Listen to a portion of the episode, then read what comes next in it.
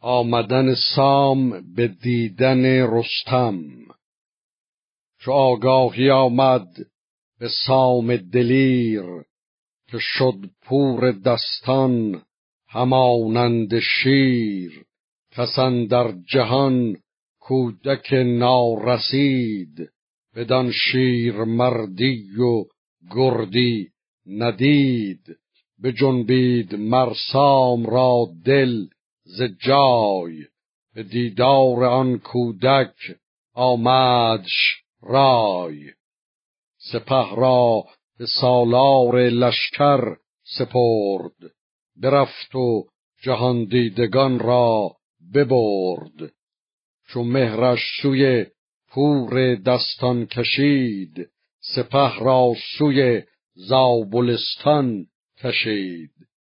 چو زالاگهی یافت بربست کوس ز لشکر زمین گشت چون آبنوس خود و گرد مهراب کابل خدای پذیر شدن را نهادند رای.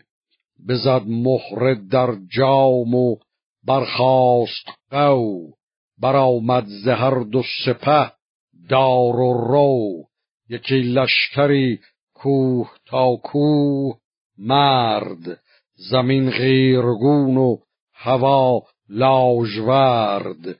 خروشیدن تازی اسپان و پیل همی رفت آواز تا چند میل. یکی ژنده پیلی بیاراستند بر او تخت زرین بپیراستند. نشست از بر تخت بر پور زال ابا بازوی شیر و با کتف و یال. به سر برش تاج و کمر بر میان سپر پیش و در دست گرز گران. چو از دور سام یل آمد پدید سپه بر دو روی رده برکشید. فرود آمد از اسب مهراب و زال. بزرگان که بودند بسیار سال.